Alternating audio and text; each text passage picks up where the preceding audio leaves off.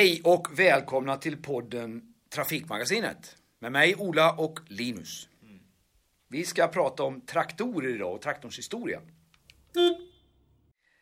Och det här är fakta som Linus har plockat fram om traktorn Ja. och dess historia. Vi kör igång! Redan under slutet på 1800-talet förekom experiment med jordbruksredskap drivna med ångmaskin. De första självgående traktorerna tillverkades under första hälften av 1900-talet. Det är tidigt. I Sverige tog försäljningen av traktorer fart först efter andra världskriget. 1952 infördes registreringsplikt för traktorer och samma år passerade nu antalet traktorer antalet hästar på svenska gårdar.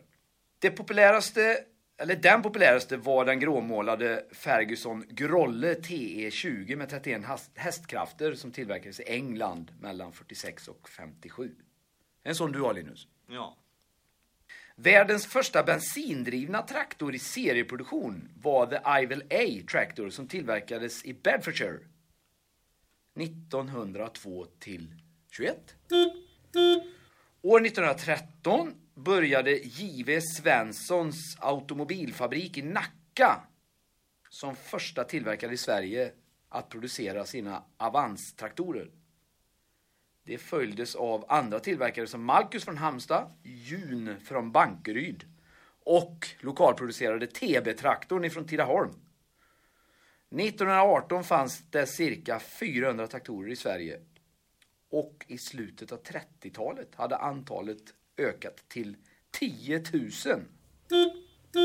Fram till eh, början av 60-talet var det vanligt att fotogen eller bensin användes som drivmedel i traktorer. Vad används det nu då? Är det diesel? Diesel. Där har vi en liten bit historia om traktorn, Linus. Ja. Och det var väl allt vad vi hade från eh, podden Trafikmagasinet. Ja. Så får vi se vad det blir för typ av eh, motorfordon vi pratar om när vi hörs nästa gång. Det var allt från mig, Ola och Linus. Ha det gott!